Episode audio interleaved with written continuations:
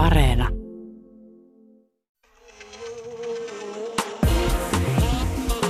Ylepuhe ja Yle Areena. Naisasiatoimisto Kaartamo et Tapanainen. Ja taas olemme kokoontuneet saarnaamaan kuorolle, eli naisasiatoimisto Kaartamo et Tapanainen taas tunnin verran kanssanne, jollei samassa veneessä, niin samassa myrskyssä. Tänään puhumme vieraamme kirjailija Riikka Suomisen kanssa siitä, onko avoin parisuhde kaikkein feministisin suhdemuoto. Koska joitain kavereita kiinnostaa. Pidämme myös kunnon kalvosulkeiset valtarakenteesta ja patriarkaatista ja kerromme, miksi naisen pehmenetyt pyynnöt ja into tehdä kakkuja liittyvät siihen, että teollisuusperä saa parempaa palkkaa kuin hoitaja Hannele. Isolta feministiltä tiedustellaan varovaisesti, onko Sudanin tyttöjen ja naisten silpomisen kieltävä laki sellainen päätös, josta voimme tuntea iloa ja toiveikkuutta myös meillä Suomessa – toiveikkuus onkin sellainen asia, mitä tässä vähän tarvitaan ja siksi pitääkin huolellisesti vaikka valita kirjallisuuden, jota lukee. Oot Jonna tehnyt tässä mielessä pienen virheen. Mä luen Otto Gabrielsonin kirjaa Rikkaruoho, viimeinen kirje isälle. Ja Otto Gabrielson on siis Jön Donnerin poika. Ja hän kirjoittaa tätä kirjaa – hän aloitti kirjoittamaan tämä isälleen. Vähän niin kuin, että hän tulisi viimeinkin nähdyksi isälleen, joka ei ole koskaan niin kuin osoittanut oikeastaan minkäänlaista kiinnostusta tähän poikaansa. Että tyyliin lapsenakin hän on sitten viettänyt ehkä viikon tämän Donnerin ydinperheen kanssa jossain mökillä, mutta muuten jäänyt ihan ulkoradalle. Eli hyvin tämmöinen masentava etäinen isäsuhde. Aivan poikkeuksellista varmasti Suomessa 80-luvulla. Joo, ihan siis ennen kuulumaton juttu. Ja tässä on traagista se, että, että tämä isä on paitsi ollut tämmöinen etäinen ja välinpitämätön, niin kun Jön Donner aikoinaan äh, julkaisi oman oma elämäkertansa Mammutti, ja tämä poika sitten ostaa sen ja hänellä on sellainen naivi toive, että ehkä hän tällä tavalla jotenkin tutustuu isänsä ja tietää vähän enemmän omasta isästään. Niin sitten hän lukee sieltä niin kuin itsestään ja samana vuonna myös avioliiton ulkopuolisesta suhteesta syntyneestä siskostaan tai siskopuolestaan näin.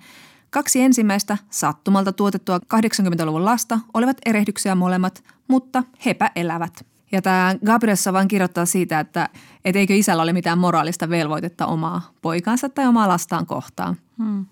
Tässä olisi kiva ajatella, että tällaista ei enää ole ja varmaan suunta onkin jo paremmin, että kyllähän nykyisin tämmöinen isän suhtautuminen oma, omiin lapsiinsa on kyllä niin kuin todella tunkkainen leimahdus mennyttä maailmaa. Ainakin mä toivon, mutta ei, ei tässä varmaan ihan valmistaa tullut. No ei, ei ole ja sitten kun kulttuurinen muutos on tosi hidasta, vaikka tämä isyyden murroksesta on puhuttu jo aika hemmetin kauan, niin kyllä se silti niin kuin näkyy silleen niin kuin tilastoissa ja rakenteissa se muutos tosi hitaasti kun meillä on semmoisia niin miesvaltaisia duuneja, niin sieltä on aika vaikea jäädä vaikkapa isyysvapaalle hoivaajaksi, koska se on niin kuitenkin vielä akkojen hommaa. Hmm. Nyt on meneillään siis tämmöinen Väestöliitolla tämmöinen tutkimus- ja kehittämishanke Tasa-arvo ja isät ja siinä kerätään vähän niin kuin eri organisaatiosta näyttöä se työkulttuurista ja yritetään niin kuin kehittää sitä kulttuuria siihen suuntaan, että miten siellä päästä semmoiseen niin kuin isämyönteiseen työkulttuuriin. Ja tämähän on mielestäni ihan mahtava askel siihen, koska sieltä työpaikalta se usein lähtee se isän mahdollisuus jäädä vaikka sille vuoden hoitovapaalle. Niin, että myös se, että, että miten niin kollegat siihen suhtautuu. Ai jaa, Pekka jää mammalomälle tyylisiä kommentteja vai, vai mitä tulee, jos joku sanoo? Jestas, anteeksi, mua naurattaa. ja siis, että vaikka me tiedetään, että nyt me nähdään nämä nuoremmat sukupolvet, jotka on hoivaavia ja ottaa sitten roolia siinä vanhemmuudessa kuin vaikka äiditkin nyt, jos puhutaan tämmöistä ihan perusheterosuhteista, niin – niin kyllä se silti miesvaltaisilla aloilla on iso poikkeus. Joo. että jos ajatellaan niin kuin vaikka hoitovapaata, niin viime vuonna miesten osuus oli 7,5 prossaa tämän tuen saajista. Eli 6700 miestä Suomessa tätä rahulia sai, eli lapsia hoiti kotona ja 82 900 naista. No siinä on vähän eroa, joo. On siinä pikkusen. Mutta eihän tietenkään se hoitovapaalle jääminen niin kerro välttämättä siitä isyydestä sitten kaikkea. Ei tietenkään kerro, mutta kyllähän se on iso signaali, että pystyy irrottautumaan vaikka duunista vuodeksi, puoleksi vuodeksi kotiin. Nythän kun perhevapaa-uudistusta puuhataan, niin siinähän on just tämä niin kuin – että molemmille vanhemmille on korvamerkattu tämä 6,6 kuukautta ja sitten toinen voi siirtää toisille sen 69 päivää vapaata. Se on niin tärkeä viesti ylipäätään että sen isän korvamerkitty osuus kasvaa niin paljon. Ja näillä lakimuutoksilla on iso merkitys ihan siinä, minkälaisen viestin antaa sille kulttuurille.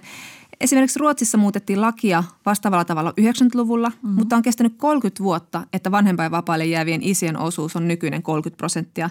Eli ihan valtava paljon enemmän kuin Suomessa, mutta siinä on kestänyt aikaa, että se kulttuuri muuttuu. Niin. Mutta ylipäätänsä niin kuin miten niin kuin isyys nähdään, että eihän me puhuta niin kuin isyyden auosta tai miesten toiveista olla isiä. Mm. Isyyden paineista. Niin, sitten jos ajattelet, kun naiset hakee lapselle ikään kuin isäkandidaattia, mm. niin, niin aika vähän sitten taas semmoista niin kuin äitikandidaattia ikään kuin miehet hakee, että, että nyt haen lapselleni äitiä. Joo, ei, ei ihan hirveästi tule tuota viestiä, että onko hän nyt soveltuva äitikandidaatti sitten. Niin, niin. Nyt meillä on Suomessa ensimmäinen miespari, joka on pystynyt adoptoimaan lapsen kotimaista adoptiosta. Mutta kauhean vähän siis ei ollenkaan olla puhuttu sinkkumiestä eikä varsinkaan homosinkkumiesten lapsen kaipuusta mm. tai homoparien lapsen kaipuusta ja siitä tragediasta, joka lapsettomuus heille saattaa olla. Niin. Mutta tietenkin tämä, että nyt Suomessa ensimmäinen mies-homopari on saanut lapsen, niin on myös niin kuin seurausta lakimuutoksista. Ja niin kuin tämmöiset lakimuutokset ja kaikki perhevapaa-uudistukset on tosi tärkeää laittaa eri perhemuotojen vanhemmuudet samalle viivalle. Että niin kuin adoptioperheistä ja uusperheistä ja ydinperheistä tulee tavallaan niin kuin tasavertaisia, yhdenvertaisempia yksikköjä. Mm. Otto Gabrielson puhuu tässä kirjassa isästään tämmöisenä niin kuin muinaiseläimenä, mm. joka möyri tuolla niin kuin vuosikymmeniä kulttuurin valokeilassa ja sai aika sellaista niin kuin, totta kai paljon kritiikkiä, mutta varauksetonta ihailua, niin – niin onneksi tämmöisiä muinaiseläimiä ei ehkä niin kuin tulevaisuudessa enää pääse syntymään. Ihan sen takia, että, että niin kuin laissa ja rakenteessa pidetään huolta siitä, että ei ole mahdollisuutta käyttäytyä noin törkeästi. Tietenkin yksilöt on yksilöitä ja rakenteita rakenteita, mutta tämmöisiä muinaiseläimiä ei ehkä pääse enää syntymään. Niin, että sitä ainakaan niin kuin ihailla, että, mm. että ehkä tällaiseen niin kuin ajatukseen jostain suurmiehisyydestä niin. on kuulunut sellainen, että – että on paljon lapsia. Mm. Että se on niin kuin merkittävämpää, että minun kupeitteni hedelmät, minä olen hedelmällinen. Mm. Mutta joillain ihan muilla ihmisillä on vastuu niiden hoivasta ja rakastamisesta. Niin, aivan. Ja onhan tuo ihan tämmöinen klassikko juttutyyppi, että jotain elämänsä puolella olevaa patriarkkaa haastatellaan, niin hän kertoo katuvansa ainoastaan sitä, että ei viettänyt lastensa kanssa aikaa. Donner tuli niin hyvin kovasti ihailuksi elämänsä aikana, niin olisiko tämä nyt sitten ollut siinä niin kuin elämän loppuvuosilla tämä huono isyys ollut sitten semmoinen niin kuin suunnilleen ainoa kritiikki, jonka hän sai ja hmm. saattoi se vähän sitten jossain tuntuakin, että. Yle Puhe ja Yle Areena. Naisasiatoimisto Kaartamo et Tapanainen.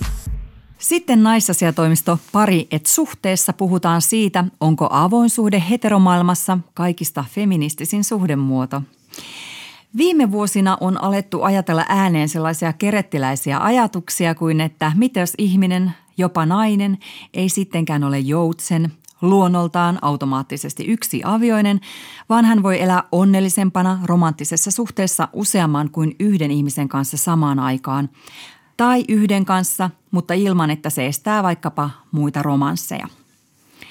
Aiheesta suhteellisen vapaata romaanissa kirjoittanut kirjailija Riikka Suominen on osallistunut näihin parisuhteen norminpurkutalkoisiin myös kertomalla omasta avoimesta parisuhteestaan. Riikka Suominen, meillä on aika tiukka käsitys, että yhden kanssa pitää olla ja siihen niin kuin oikeastaan koko tämä meidän yhteiskunta rakentuu tämmöisen monogaamisen heterosuhteen varaa ja perheen varaa. Miten sä et ole sisäistänyt tätä normia?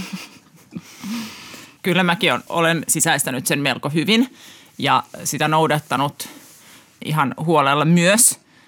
Mutta sitten mä ajattelen myös sillä tavalla, että, että ihan, ihan itseeni voin syyttää, että jos vähän liian pitkään sitä mäkin noudatin, että, että on sillä tavalla onnekkaassa tilanteessa, että, että kun ei ole niin kuin konservatiivisessa ammatissa, ei ole minkään uskontokunnan jäsen, joka olisi niin kuin jotenkin kauhean tiukka, perhe ei ole vanhoollinen, eikä me eletä yhteiskunnassa, jos vaikka valtiohallinto vainoisi sua mielipiteiden takia – niin musta tämmöisissä olosuhteissa on niin kuin melkein velvollisuus sanoa ääneen sellaisia asioita, mitä kokee tärkeiksi ja joita ehkä pidetään kuitenkin vähän tabuna. Eli että jos edes tällaisessa yhteiskunnassa ei uskalla sanoa, että mä elän parisuhdettani ihan vähän eri tavalla kuin muut, niin, niin se on musta, ehkä olisi musta vähän pelkurimaista. Mm. Mm. Mm. Tässä on nyt tavallaan niin kuin varmaan monella tullut tällaista niin kuin memento mori-ajatuksia päähän tässä koronakevään aikana ja sitten ollaan aika paljon sen kenties sen puolison kanssa samoissa tiloissa, niin saattaa tulla vähän tiedätkö, semmoisia samanlaisia ajatuksia. Riikka, kuinka innokkaasti sun vaikka tuttava piirissä niin kun on otettu vastaan nämä sun ajatukset? Varmaankin on niin, että kun joku sanoo, joku ihminen pystyy jotenkin samaistumaan, joku semmoinen niin kuin tavallinen pinaattilestu ja ostava työssä käyvä äiti sanoo tällaisen jutun – niin siitä tulee semmoinen momentum miettiä, että entäs jos toi oisin mä – ja siitä mä oon niin tosi iloinen tavallaan. Mä oon niin ihan superiloinen, kun kirjan lukeneet ihmiset tulee kertomaan mulle, että me käytiin se keskustelu ja päädyttiin X tai Y, että ei ne kaikki nyt, että ei se kirja nyt ole niin tehokas, että jokainen ihminen sitten heittäytyy avoimeen suhteeseen niin kuin seuraavana iltana, eikä sen eikä ole tarkoituksenmukaistakaan. Mutta se, että tosi moni, joka sen kirjan on lukenut, on halunnut puhua siitä niin kuin jonkunkaan ja usein sit se on niin kuin sitten näissä korona-olosuhteissa varsinkin ollut sitten se puoliso ja se on musta ihan super ihana ja tärkeä asia kuulla, että ihmiset on käynyt sen keskustelua ja päätynyt, että no me puhuttiin ja päädyttiin siihen, että me halutaan edelleen, että meillä on avioinen suhde. Sehän on ihan mahtava, mahtava voimauttava kokemus. Me tote, totesimme, että tämä on edelleen se, mitä me halutaan. Ja sitten on, olemme toki kuullut ilahduttavan monia testimoniaaleja myös siitä, että ihmiset ovat päätyneet avoimeen suhteeseen. Jotkut kyselee sitten vaan niin no just, että haluaisin tietää, miten se käytännössä toimii ja mitä pitäisi miettiä ja miten voisi aloittaa sen suhteen ja muuta sitten iäkkäämmät lukijat ja tuttavat, niin ne on vähän silleen, no toihan niin kuin on, että heille, heille ei ole näitä kysymyksiä, koska tämä on ollut ilmeisesti 70-luvulla jotenkin paljon tavallisempaa, mutta on, mun mielestä on myös niin, että tavallaan jokaisen sukupolven tai jokaisen ajan pitää sitten vähän niin kuin keksiä pyörä silleen uudelleen. Mm. Että et tasa-arvo esimerkiksi on edennyt kyllä ajattelisin aika paljon siitä 70-luvusta, että tavallaan nyt tätä tehdään ehkä silleen tasa-arvon kannalta reilummissa merkeissä. Mm-hmm. Riikka Suominen, kerrotko pari niitä käytännön juttua? näitä tämmöisiä vinkkilistoja, jos googlaa, että avoin suhde, niin näitä vinkkilistoja on aika runsaasti, joka musta ehkä tavallaan vähän kertoo siitä, että kyllä tämä, tämä kiinnostaa sitten niin kuin naisten lehtien lukijoita tai ainakin ne juttujen tekijöitä. Niissä on sellaiset peruskysymykset, että mieti, onko tämä sellainen suhdemuoto, jonka sinä varmasti haluat, etkä ole puolisollisi ylipuhuma – tai että pitää miettiä, että toimit vastuullisesti kaikkia osapuolia kohtaan, siis parisuhteessa molempia puolisoita kohtaan ja sitten myös niitä ulkopuolisia osapuolia. Ja se on musta, ne on musta ihan hyviä ja tärkeitä vinkkejä ja ihan samalla tavalla mun mielestä voisi tehdä samanlaisia vinkkilistoja, että tässä hyvät vinkit, miten monogaaminen suhde toimii. Hmm. Mieti, onko tämä se suhdemuoto, mitä sinä haluat – Jokaisessa suhteen vaiheessa pitää olla mahdollisuus pohtia, onko tämä edelleen se muoto, jota minä haluan. Toimithan vastuullisesti ulkopuolisia ja puolisoasi kohtaan ja itseäsi kohtaan. Mun mielestä ihan, jos on selvinnyt monogaamisista suhteista vastuullisesti, niin kyllä se selvii sitten tämmöisistä erilaisistakin suhdemuodoista sanoit, että normi, normit piti ylittää, mutta miten sitten häpeä, joka niin on aika semmoinen leimaava asia ihmiselle? Varsinkin seksuaalisuuteen liittyy ehkä niin kuin vielä tämmöisille 70-luvullakin kasvaneille naisille aika paljon semmoista häpeää. Koet sä sen, että se on niin kuin helpompaa miehelle lähteä avoimeen suhteeseen kuin naiselle? Mä mietin, että voiko se olla jopa helpompaa naiselle, koska nainen voi sanoa, että on niin kuin tämmöinen feministinen teko.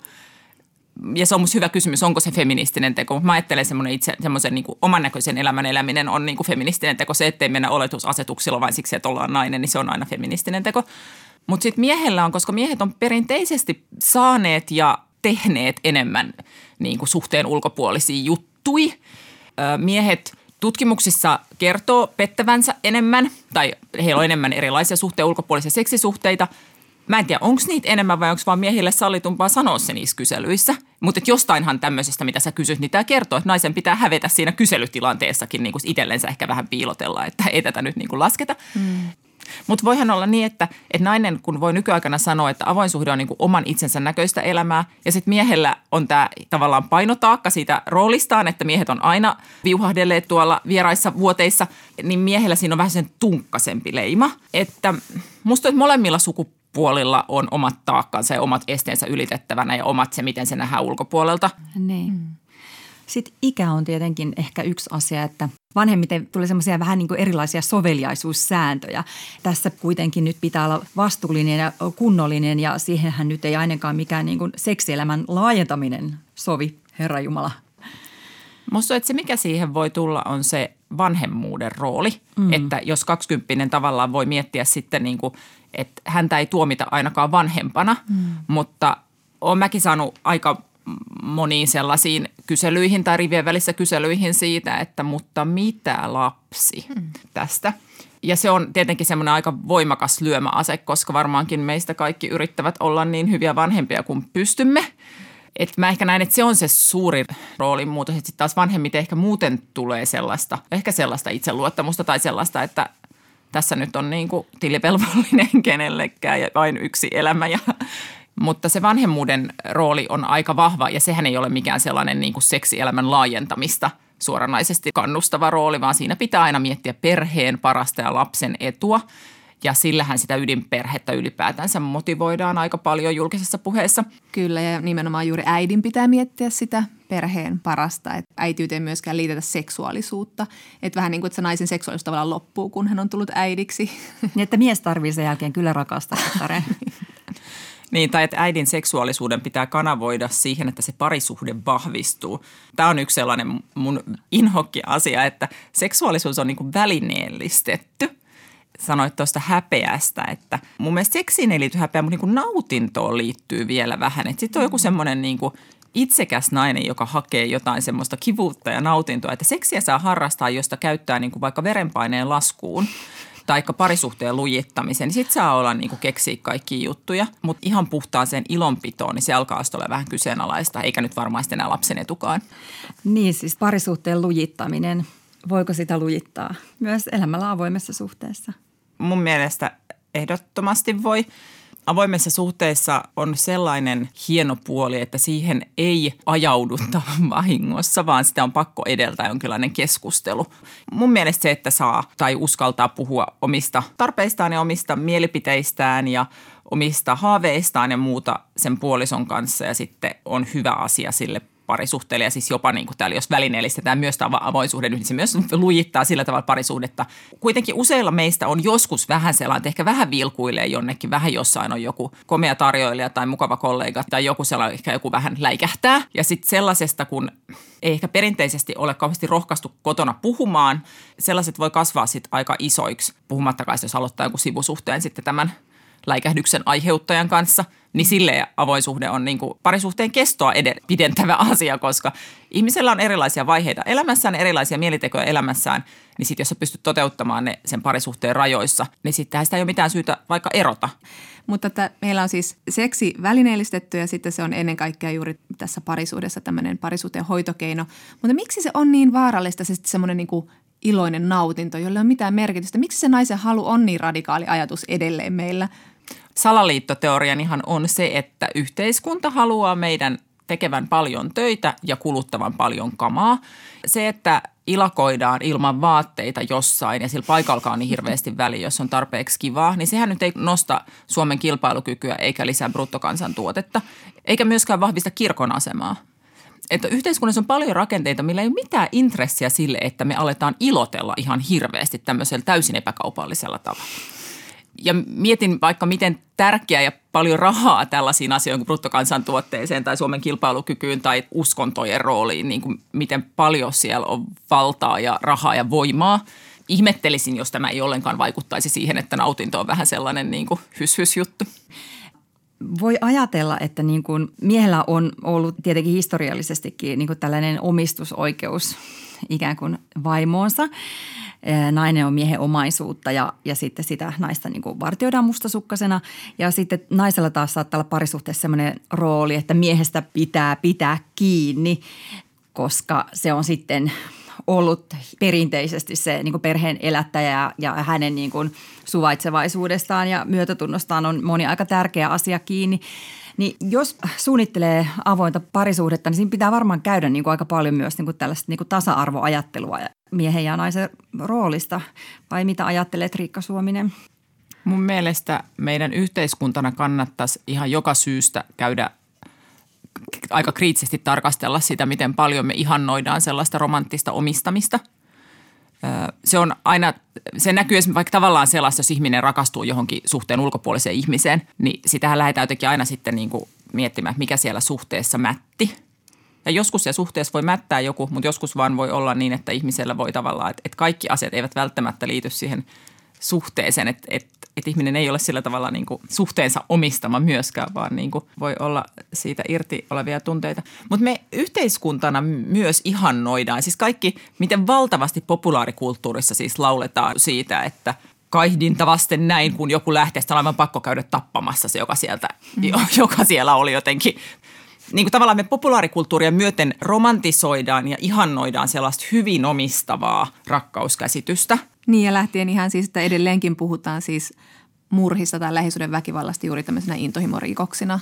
Joo, juuri intohimo tavallaan, Joo. että ollaan niin intohimoisia, että se oli ihan pakko puoliso tappaa. Mm. Mutta se näkyy myös siis siinä, että ihan hirveän suuri osa naisten tapoista, lähisuhdetapoista tapahtuu erotilanteissa. Eli kun tämä miehen omaisuus yrittää lähteä, mm. niin sit ei nähdä muuta tietä kuin, kuin surmata hänet. Mustasukkaisuus on tavallinen motiivi väkivallassa. Musta me, musta me yhteiskuntana voitaisiin lopettaa sen aivan yletön romantisointi mm.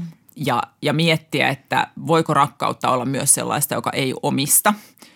Ihminenhän voi olla tosi tärkeä sulle ilman, että, ilman, että sä ajatteletkaan omistavasi sitä, kuten vaikka meidän ystävät yleensä on. Ei me ajatella heihin samalla tavalla, että, että no nyt se Outi kävi tuolla taidennäyttelyssä jonkun kanssa tai Jonna pelasi tennistä jonkun kanssa, että mun on ehkä pakko tota, lähteä jonnekin vuorille nyt, koska mä en pysty enää. Et, Kyllä mä, Big- vähän, Big kyllä mä Mary. vähän ihmettelin, että se käy muiden ihmisten kanssa niin paljon skumpalla enemmän kuin muiden. Että.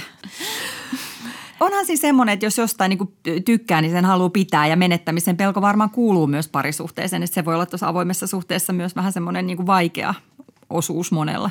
Että mitä jos se lähteekin, mitä jos se rakastuu? Se on vaarallinen juttu. Ihmiset voi aina rakastua Niin. Ja lähtee. ja lähteekin.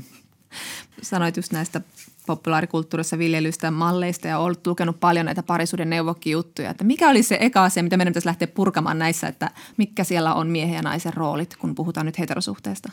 Yksi asia, joka mun mielestä olisi ihan tosi mahtavaa lukea joskus näistä parisuhdeneuvoista ja muista on se, että mitä on se suhteen mittari olisi niin kuin se, että miten kiva ja miten hyviä me ollaan toisillemme. Ja sitten, ja sitten se, että mitä kaikkea siinä suhteessa on niin kuin pakko tehdä yhdessä. Että se on aikamoinen paketti se nykyinen, mitä ne osin ne sinkut etsii sieltä deittimarkkinoilta. Sitten arvostellaan, että sinkuilla on Tinderissä semmoinen 20 kohdan lista, että mikään niille kelpaa. Ja mä ymmärrän sen, että on paljon kriteereitä, koska meillä on se ajatus siitä, että on yksi ainoa, jonka kanssa sitten yritetään niin kuin kymmeniä vuosia olla kimpassa. Ja sen saman kanssa pitää niin kuin sekä siis löytää niin kuin asumus, josta molemmat tykkää, molemmilla on rahaa maksaa, sisustaa se semmoisella tavalla, että molemmat viihtyy siellä, ehkä saada lapsia, ehkä kasvattaa ne jotakuinkin niin kuin yhdessä. Talous on ehkä yhteinen, se on niin kuin sun todennäköisesti sun paras kaveri. Ihmiset näkee vähemmän siis kavereita ja sukulaisia, yhä enemmän ollaan sen puolison kanssa, niin kai sen pitää olla aika kiva ja jakaa sun kiinnostuksen kohteet. Sitten sen pitää olla niin kuin fantastinen rakastaja kymmeniä vuosia. Ja vielä se on niin kuin oikeudellisestihan te olette niin osakkaita yhdessä, että se on siis myös juridinen. Tavallaan, että siinä on ihan sairaasti kamaa, niin mä ymmärrän hyvin sitä ihmistä, joka kirjoittaa sitä 50 kohan listaa Tinderiin, kun se miettii näitä kaikkia. Niin tavallaan, että jos vähän relattas, että tämän kanssa, ihmisen kanssa on ihan supermahtavaa purjehtia aina kesäsin.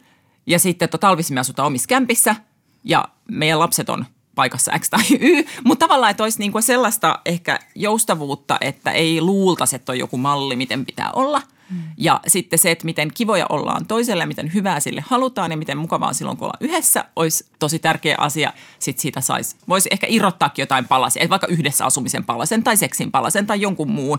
Saisi elää semmoista oman näköstään elämää. Mm. Et se ainoa mittari ei ole se, että kunhan ollaan oltu sen yhden kanssa tosi monta kymmentä vuotta, niin sit meni nappiin. Niin sitten se kannatti. Niin. Niin. Sitten meidän parisuhdepuhe on vähän ehkä sellaista, niin kuin, että, että se on vaikeaa ja se on niin kuin hankala työ ja sitä pitää hoitaa ja näin. Että semmoinen niin kuin ilopuhe on ehkä mm. niin, kuin, niin kuin lastenkin suhteen. Niin. Mm, parisuhteessahan on se, että parisuhde vaatii työtä. Mm. Me ollaan kaikki varmaan luettu se aika monta mm. kertaa, että ei pidä kuvitella, että se on helppoa. Niin kuin jos olisi niin kuin yhtä monta kertaa sanottu, että parisuhde vaatii leikkiä tai parisuhde vaatii iloa, niin me voitaisiin tavallaan nähdä se vähän eri tavalla. Kirjailija Riikka Suominen, puhutaan uusista parisuuden malleista. Olemme tässä miettineet tässä ohjelmassa sitäkin, että voisiko olla niin, että tämmöinen avoin suhde olisi niin kuin merkki sukupuolten ja parisuhteesta valitsevasta niin kuin tasa-arvosta. Voisiko se olla jopa semmoinen niin kuin kaikista feministisin parisuhteen malli? Niin ja sitten auttaako se myös luopumaan näistä tämmöistä hyvin luutuneista malleista, mitkä sinne heteroparisuhteeseen usein valuu? Ainakin on niin, että, että tasa-arvon eteneminen on siis mahdollistanut meidän haikailut tällaiseen suhdemuotoon, että saisi toteuttaa seksuaalisuuttaan ehkä muidenkin ihmisten kanssa kuin puolison kanssa.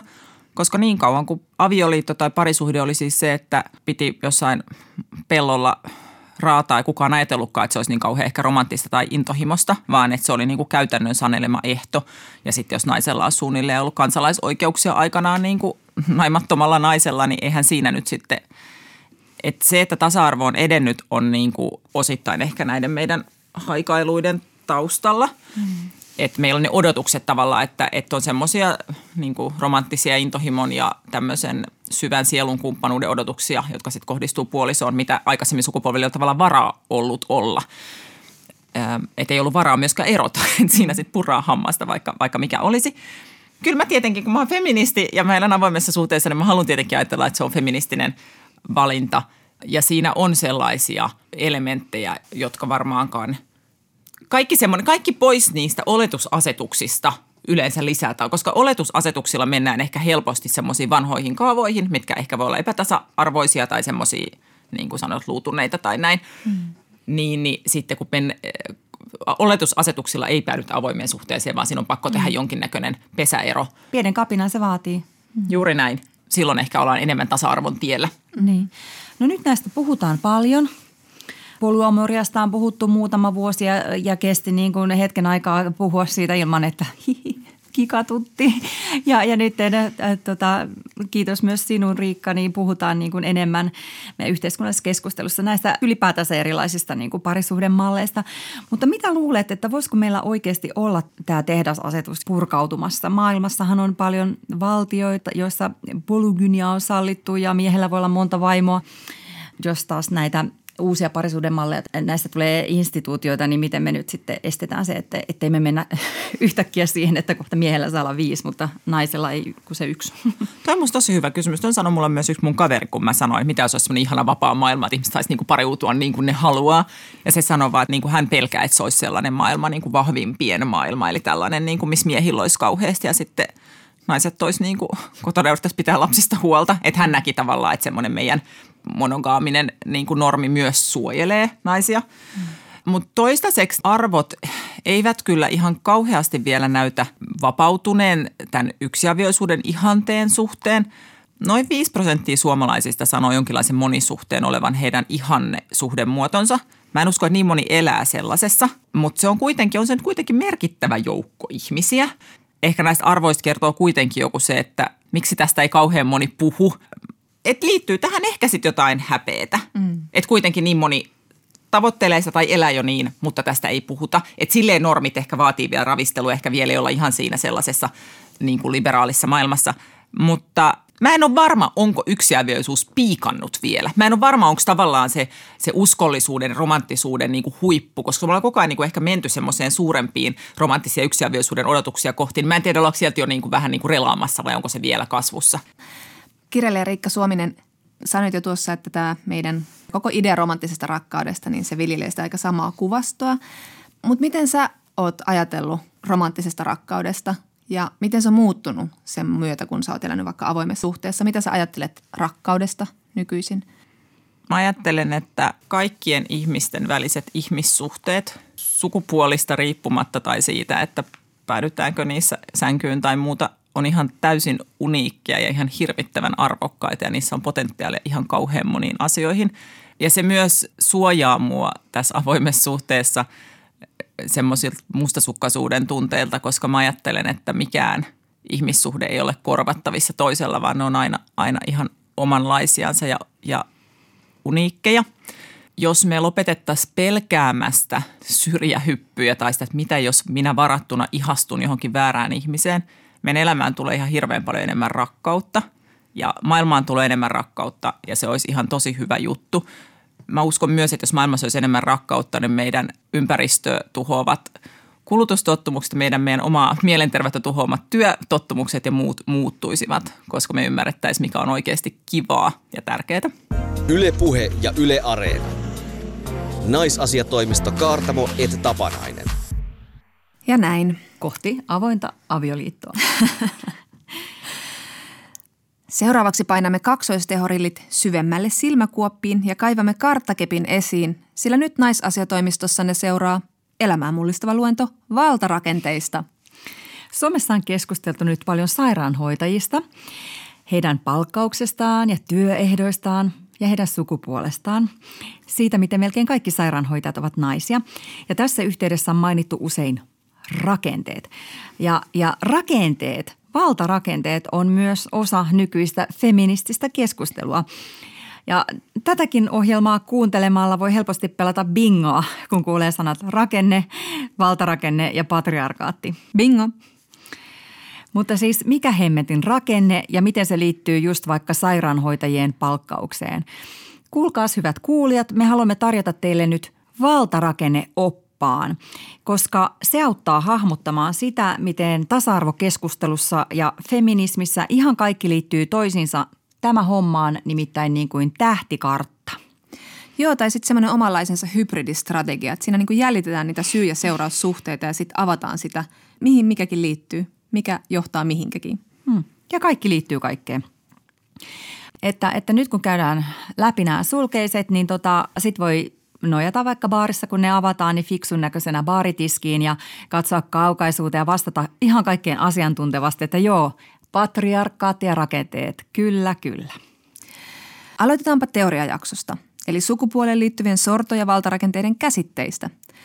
Sukupuolijärjestelmä on rakentunut kahdelle periaatteelle, erillisyydelle eli segregaatiolle ja hierarkialle, jossa mies ja miehinen on naista ja naisista ylempänä. Ruotsalainen historioitsija ja feministi Yvonne Hirdman kuvaa historiasta löytyviä naisten ja miesten välisiä suhteita muun muassa niin, että nainen nähdään vajavaisena miehenä ja tämän puutteen määrittämänä. Ja tämä perustuu siihen, että sukupuolijärjestelmässä on valtasuhteita, jotka hyödyttävät usein miestä. Ja tämä ei ole nyt kuulkaa mikään mielipidekysymys, vaan me voidaan päätellä näin aivan kuulkaa tilastoista ja tutkimuksista. Ja tilastot ja tutkimus onkin sitten parasta, mitä feministi tietää mukavan kotioloasun jälkeen. Amen. Miesten hallussa on suurin osa maailman varallisuudesta – he johtavat maailman kansainvälisiä jättiyhtiöitä ja täyttävät finanssialan organisaatiot. Vaikka iltauutisia Suomessa katsossa voi vaikuttaa vähän toiselta, niin miehet edelleen johtavat tai dominoivat politiikkaa ympäri maailman. Voisihan vetää semmoisen rohkean johtopäätöksen, että miehet hallitsevat maailmaa. Voisiko, Outi? No ehkäpä voisi ja sitten se, että näin on ja näkökulma maailmaan on näin ollen miehen, niin tietenkin se sitten vaikuttaa naisten ja muiden asemaan. Eli tätä just on patriarkaatti. Se on yhteiskuntajärjestelmä, jossa miehellä on valta-asema ja silloin mies myös päättää, miten maailma makaa. Ja tämä valta, kaikki tämä yhteiskunnallinen valta, se sitten heijastelee kansalaisten työ- ja yksityiselämään. Miesten asema työmarkkinoilla on paljon vahvempi.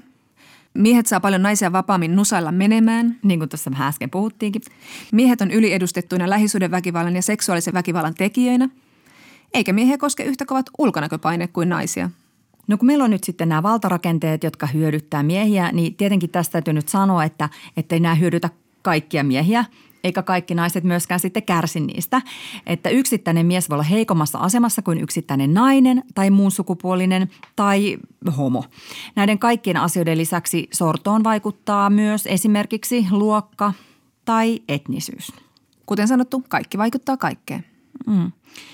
Mutta tässä me olemme siis valkoisia heterofeministejä. Keskiluokkaisia. Mm. Ja, ja tota, tätä taustaa vasten kerrottako, että, että mun eräs miespuolinen ystävä oli kuunnellut tätä meidän ohjelmaa ja sanoi mulle sitten yhdessä juhlissa, että, että Outi, mä en niin tajua tuota teidän ohjelmaa, onko se jotain parodiaa, että siis miten sä muka olet sorrettu? Oi Jeesus, no mitä sä sanoit? Sanoin, että voi Jeesus.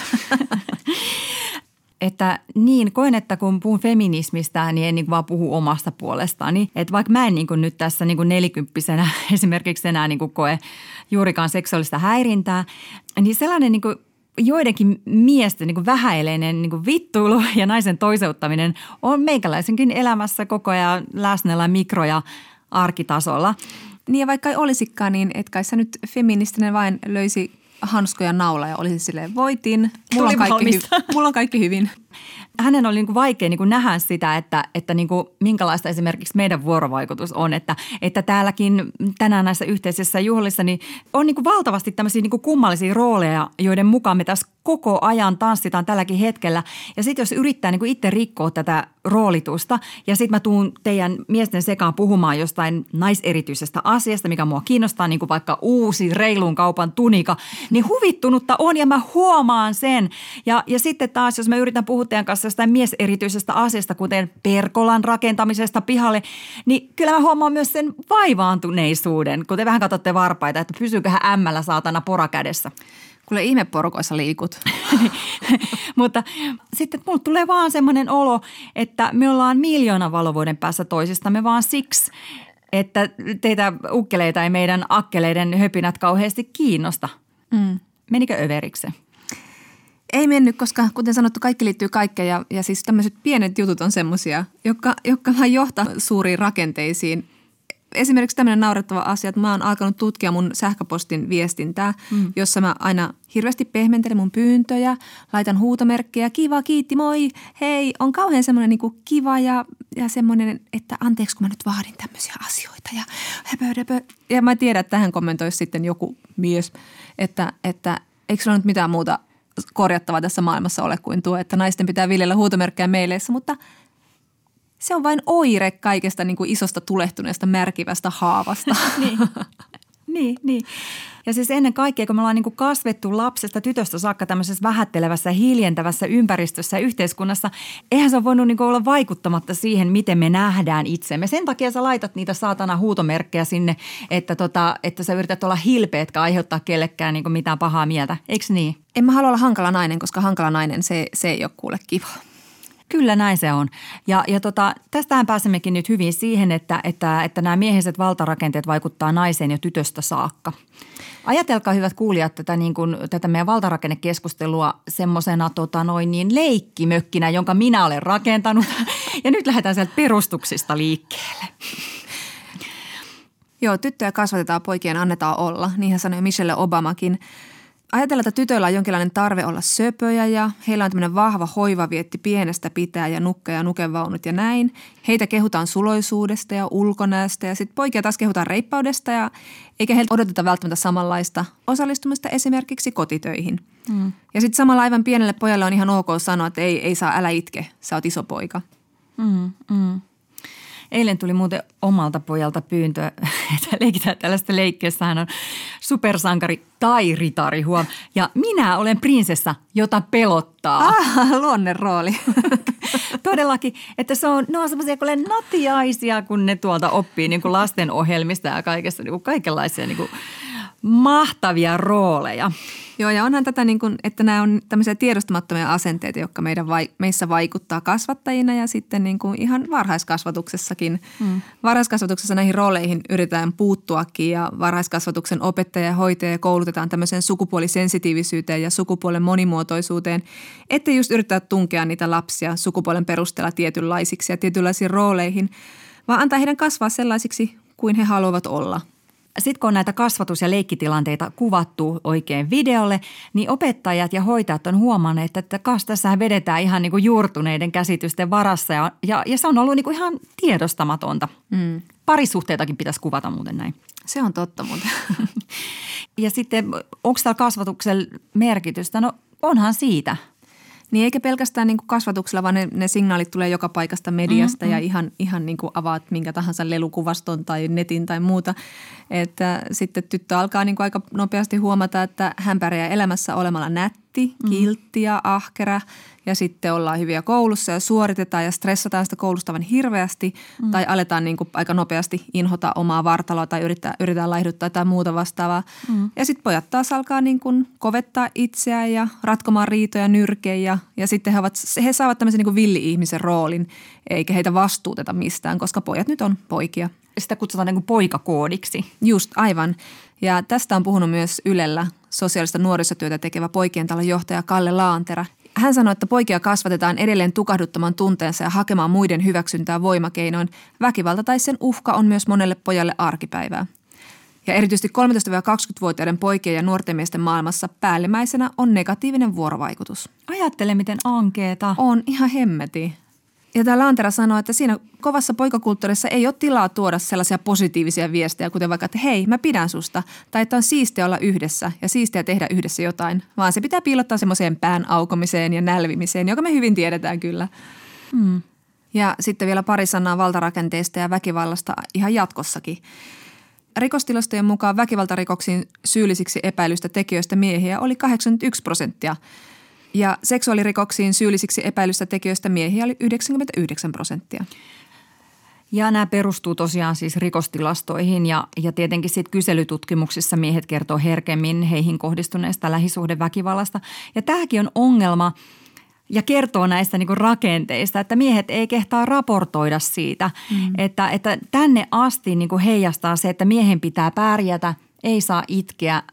Eikä osoittaa heikkoutta. Mm. Että me, niin meidät tehdään tällaisiksi. Mm. Hyvät kuulijat, rakenteissa eteenpäin olemme edenneet sinne, sinne perustuksia vähän korkeammalle teini-ikään – koska kun pikkusen tästä niin kuin tyttöydestä ja poikkuudesta sitten kasvetaan eteenpäin, eikä edes niin hirveästi tarvi, niin tyttö huomaa, että vaikka häntä on kannustettu satsamaan siihen ulkonäkönsä, niin siitä onkin haittaa tai teki miten vaan, niin aina on jollain jotain kommentoitavaa. Hänen niin kuin ulkonäkönsä on yhtäkkiä kaikkeen asia ja miksei samalla vähän perseestä puristaa tai huoritella. Hmm. Viime vuoden lopulla julkaistun kouluterveyskyselyn mukaan yläkoululaisista tytöistä joka kolmas oli kokenut vuoden aikana seksuaalista häirintää ja joka kymmenes seksuaalista väkivaltaa, siis huom, kuluneen vuoden aikana. Ja pojista taas 5 prosenttia. Ne 5 prosenttia pojillekin on tietenkin niin kuin liikaa, mutta tässä on taas niin kuin tilastosta sitä rakennetta. Mm. No mutta sitten onkin koulu lopussa ja ammatinvalinta olisi edessä ja valintaa helpottaa toki se, että Suomessa on erittäin sukupuolittuneet alat. Eli on valtavasti ammatteja, joissa valtaosa työntekijöistä on joko miehiä tai naisia. Et ajatellaan vaikka, että niin kuin kunta-alan ammateissa kaksi kolmasosaa on sellaisia, että ei niissä työskentele joko yhtään miestä tai naista. Ja tämä segregaatio on Suomessa poikkeuksellisen suurta aivan kansainvälisestikin vertailtuna ja myös keskeinen syy sille, miksi miehet enemmän, mutta palataan tähän herkkupalaan kohta, koska tässä vielä muuta hyvää ammatin valinta rakenneasiaa välissä. Jos ajatellaan opintoja, niin ainoastaan luonnontieteitä opiskelevista on 50 prosenttia miehiä ja 50 prosenttia naisia. Mm.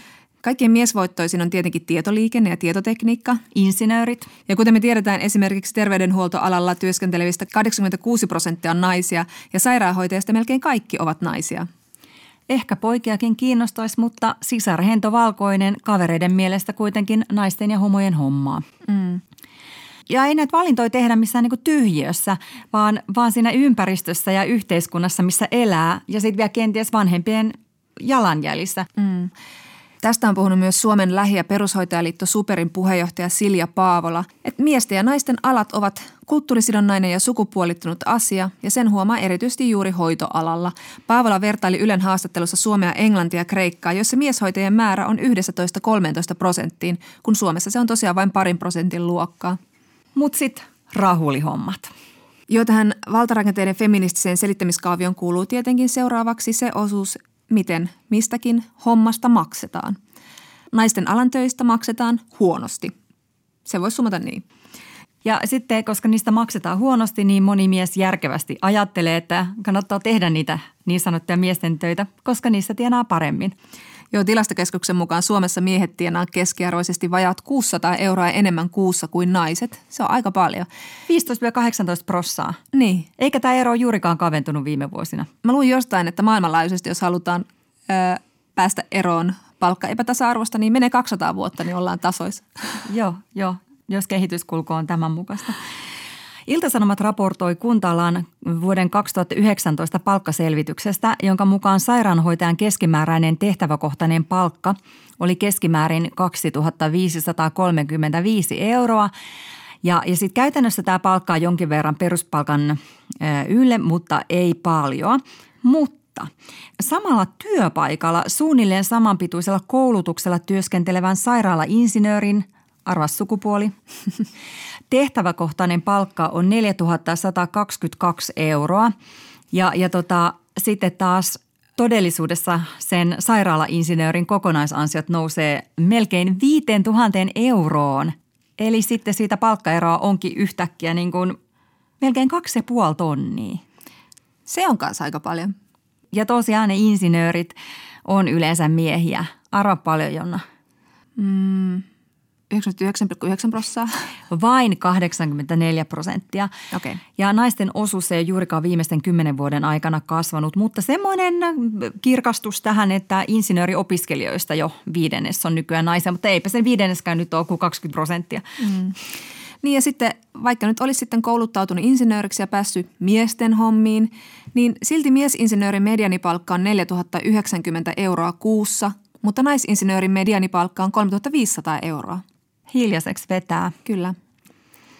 Eli tämä miesten ja naisten palkkaero on myös näitä valtarakennehommeleita, joka johtuu siis pohjimmiltaan siitä, kuinka kyvykkäinä me nähdään eri sukupuolta olevat ihmiset ja minkälaisia mahdollisuuksia ihmiset itse ajattelee heillä olevan – mutta, mutta niin kuin, että miten ihmeessä me ollaan ylipäätänsä ajauduttu ja jääty jumiin tällaiseen, että naisille voi maksaa vähemmän jopa saman alan töistä niin kuin työkaverille? No, Tämä liittyy semmoiseen asiaan, että sotien aikana Suomessa naisia tuli sitten enemmän palkkatöihin, miehet oli rintamalla ja näin edelleen. Ja naiset teki silloin aika paljon tämmöisiä perinteisiä miesten töitä, eli fyysisiä hommia, toki halvemmalla, koska naiset oli halpatyövoimaa. Ja sitten työvoimasta oli pulaa ja palkat meinasi karata käsistä, joten tarvittiin palkkasäätelyä, että tuli hyvänä aika liikaa rahaa työntekijöille. Ja ja Pahasi Kivi sotien jälkeisenä pressana siellä sitten hämmästeli, että hyvänneen tähden ei liikaa nyt rahaa kuitenkaan naisille ja sitä oli tietenkin sitten samaa mieltä myös työnantajat. Ja sitten tehtiin niin, että tästä asiasta aivan sovittiin ja tessiin kirjattiin, että paperiteollisuudessa naiset saa 60 prosenttia miesten palkasta, metalliteollisuudessa puolet. Kohtuullista. Eli aivan niin kuin virkamiehen teko oli tämmöinen palkkataulukko, jossa oli eri palkat miehille ja naisille. Ja... Joo, eikä me näköjään olla päästy tästä paskalaista käytännössä eroon vieläkään. 70 vuotta ollaan elelty ja, ja sama ralli jatkuu. Ajattele. Ja varmaan tässä on niin kuin ollut jonkinlainen ajatus takana, että niin kuin mies kuitenkin elettää sitten mm. sen vaimon, että sille voi sitten vähän maksaa sille pikku hamsteripuuhastelijalle siellä tehtaalla niin kuin pikkusen vähemmän rahakin tai vähän enemmänkin. Ja onhan myös, myös se, että, että kun nainen saa niitä lapsia, mm, niin mm. sitten naisen on myös vaikeampi saada vakituista hommaa, koska on aina se riski, että se kohta karkaa sinne mammalomalle. Ja sitten taas täytyy etsiä sijaista ja, ja se maksaa. Ja sitten on riski, että sekin pullahtaa paksuksi.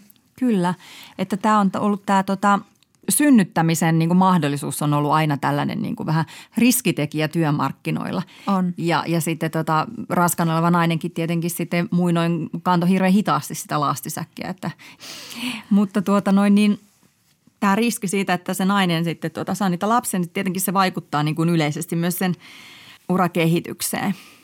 Koska niin kuin tuossa alussa puhuttiin, niin tilastoistahan me tiedetään, että naiset hoitaa niitä lapsia kotona huomattavasti pidempään ja – enemmän kuin miehet ja yksi perustehan perheessä tälle on tämä henkilökohtaisesti valittu perustelu, että miehellä on parempi palkka, joten se kannattaa jäädä kotiin.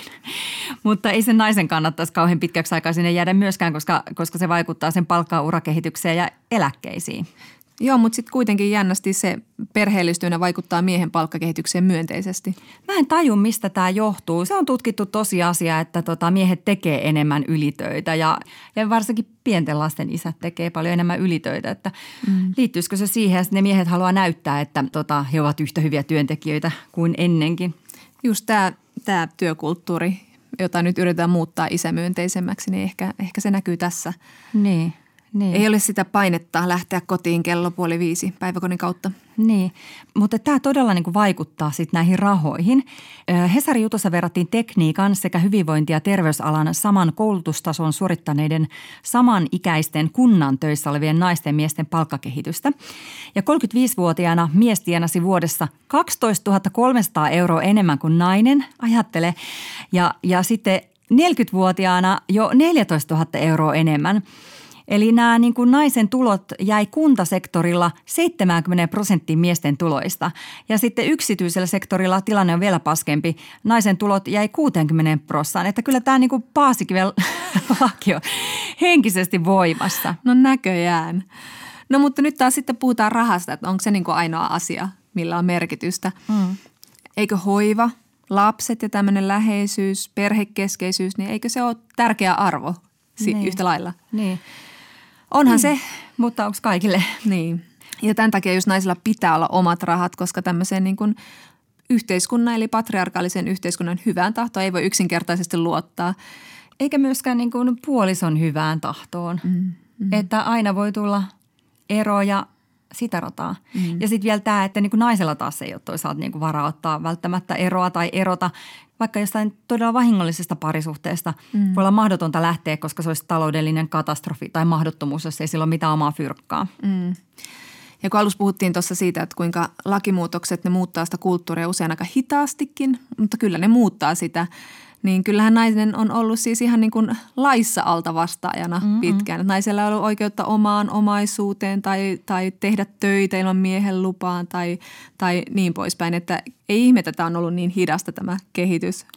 Et vaikka niitä lapsia ei enää hoideta kotona, niin kuitenkin sitten se niin kuin hoivavastuu jää sinne naisen taakaksi. Ja kyllä sen sitten moni arjessaan huomaa, että, mm. että kuka tekee ja kuka järkkäilee ja sitä rataa. Niin ruotsalaisen klassikkotutkimuksen mukaan niin naisten stressitaso nousee, kun ne tulee kotiin töistä, kun taas miehille laskee, kun naisella alkaa se toinen työvuoro siellä. Niin, niin. Ja sitten tämä koronakevät on näyttänyt monelle keskiluokkaiselle etätyöntekijälle, että, että miten tämä hoivavastuu sitten niinku helposti jakaantuu – kun molemmat on siellä himassa, niin sitten saattaa tulla vähän semmoinen, että no muija hoitaa että vähän niin kuin eh, mutulla vedetään nyt, mutta ihan kun ne lapset olisi pidetty päiväkodeissa, joiden äitien on pitänyt käydä fyysisesti töissä ja, ja sitten tota, leikkipuistoja ja hiekkalaatikoilla on kyllä näkynyt päivisin aika paljon niitä äippiä. No niin, nyt me ollaan saatu tämä meidän valtarakenne leikkimökki harja korkeuteen. Miten sitten, kun nainen saavuttaa elämän ehtoopuolen, miten tämä sitten näkyy tämä oma valinta mennä matalapalkkaisiin töihin tai hoitaa pitkään lapsia kotona? Tiedätkö, tämä oma arvovalinta näkyy sitten köyhänä vanhuutena. On laskettu, että kolme vuotta hoitovapaalla tarkoittaa sen pienempää eläkettä kuussa. Ja kotihoidon tuen ajalta eläkettä kertyy saman verran kuin olisi töissä, eli summa on kaikille sama eikä riipu tuloista, että tota, siitä se voi sitten laskea. Mutta sittenhän on tapahtunut tietenkin jo aikaisemmin nämä epäsuorat vaikutukset, kun palkkaa jäänyt ja urakehitys niiden hoivavuosien takia jäänyt, niin kuin on jäänyt paikalleen, niin ne ei ole tullut sitten sitä niin kuin omaisuuttakaan, mitä, mitä ettei voi sitten lähteä vaikka Mallorkalle jättelemään niitä eläkepäiviä niillä säästöillä. No nimenomaan, kun sit tämä pienituloisuus näkyy juuri näiden iäkkäiden naisten keskuudessa. Monet heistä on työskennellyt muualla kuin työeläkettä kerryttävissä tehtävissä ja Ihmisoikeusliiton mukaan 75 vuotta täyttäneiden naisten pienituloisuusaste oli 27 prosenttia vuonna 2017, yli kaksinkertainen miehiin verrattuna. Ajattele, kolmannes vanhoista naisista on köyhiä. Kyllä ja tämä köyhyys tietenkin vaikuttaa myös terveyteen, sillä osa pienituloisista jättää käymättä lääkärissä ihan taloudellisen tilanteensa takia. Et vähän karikoiden voi sanoa, että valtarakenteet niin oikeasti tappaa naisia. Näistä kaikista syistä huomaa, mitkä asiat liittyy mihinkäkin ja miksi feministit puhuu niin paljon valtarakenteista ja niiden purkamisesta ja niiden vaikutuksista ja seurauksista. Vaikka ihan konkreettisesti joka toinen nainen ei niin kuin kärsi siitä, että se kokee itsensä vaikka jotenkin niin kuin liian lihavaksi tai rumaksi. Mm, tyhmäksi ja tietenkin se, että niin kuin myös miehet vapautuisi elämään niin kuin oikeasti itsensä näköistä elämää. Ja sitten vielä, tämä saattaisi ehkä niin kuin vapauttaa miehet myös väkivallasta, siis että he eivät enää olisi väkivallan tekijöitä tai, tai väkivallan uhreja, koska väkivallan tekijöistä ja uhreista suurin osa on miehiä. Niin kuten kansanedustaja ja ihmisoikeusasioiden parissa työskennellyt Eva Biode meille sanoi tässä ohjelmassa – pari viikkoa sitten, että, että vain pieni osa miehistä on väkivaltaisia, mutta, mutta kuitenkin se on sukupuolittunut ilmiö ja juuri niin kuin sanoit, suurin osa tekijöistä on miehiä. Se, että miehet ovat väkivaltaisia, niin se on heijastus näistä valtasuhteista ja meidän segregoituneesta yhteiskunnasta ja siitä, että hoivavastuu on naisilla.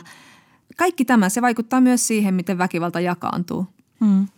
Ei te tarvi olla siellä niin kuin se pikkupoika, joka kommunikoi nyrkeä ja nälvimällä, vaan voi sanoa sille kaverille, että sä oot kiva ja halata – Eli tämän takia me haluamme tämän leikkimökin purkaa osiin ja rakentaa uudelleen. Sopiiko kaikille?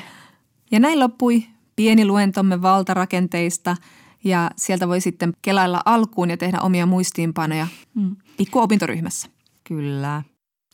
Ja jos jäi jotain kysyttävää, vaikka siitä, että miten pinkkiväri liittyy tähän, tai vaikka meikit, tai formulat, niin voi laittaa lisäkysymyksen osoitteeseen naisasiatoimisto at yle.fi. Ylepuhe ja Yle Areena. Naisasiatoimisto Kaartamo et Tapanainen. No niin, ja onhan meille postia tullutkin. Kyllä, ja meillä onkin vielä aikaa yhdelle ja sitäkin tärkeämmälle osuudelle, eli kysy feministiltä, jos haluat, että totuus kirpaisee. Kaarina kysyy. Sudan on kieltämässä naisten sukuelinten silpomisen lailla. Mutta miten merkittävästä päätöksestä on oikeasti kyse? Ja miksi nyt? Näkyykö tämä päätös oikeasti tyttöjen elämässä? Kysyimme tästä feministisen salaseuramme jäseneltä Ujuni Ahmedilta. Ujuni Ahmed on palkittu ihmisoikeusaktivisti ja Phoenix Helsinki-järjestön toiminnanjohtaja ja hän on tehnyt vuosia tyttöjen sukuelinten silpomisen vastaista työtä. Ujunin mukaan Sudanin silpomislaki on todella merkittävä päätös, ihan kansainvälisestikin. Se on merkittävä päätös ihmisille, tytöille ja naisille Sudanissa, mutta myös diasporan väelle, eli maasta muualle maailmaan muuttaneille, mutta myös meille täällä Suomessa. Mm. Lakimuutos kyseenalaistaa kaikkia niitä muitakin perinteitä, jotka juurtuvat tyttöjen sukuelinten silpomisesta, eli naisten seksuaalioikeuden rajoittamisesta. Silpomisellahan on hyvin vahva kytkös pakkoavioliittoon ja kunniaväkivaltaan. Silpomisessa on kyse tyttölapsen kohdistuvasta ensimmäisestä kunniaväkivallan muodosta. Ja vaikka Ujuni pitää muutosta Sudanissa merkittävänä, hän peräänkuuluttaa juuri näistä syistä vastaavaa erillislakia myös Suomeen.